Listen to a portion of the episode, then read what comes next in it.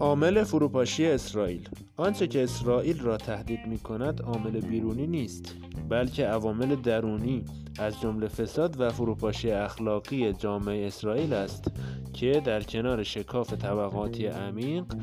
تهدیدات اصلی برای موجودیت این رژیم می باشد یوری آنری روزنامه نگار اسرائیلی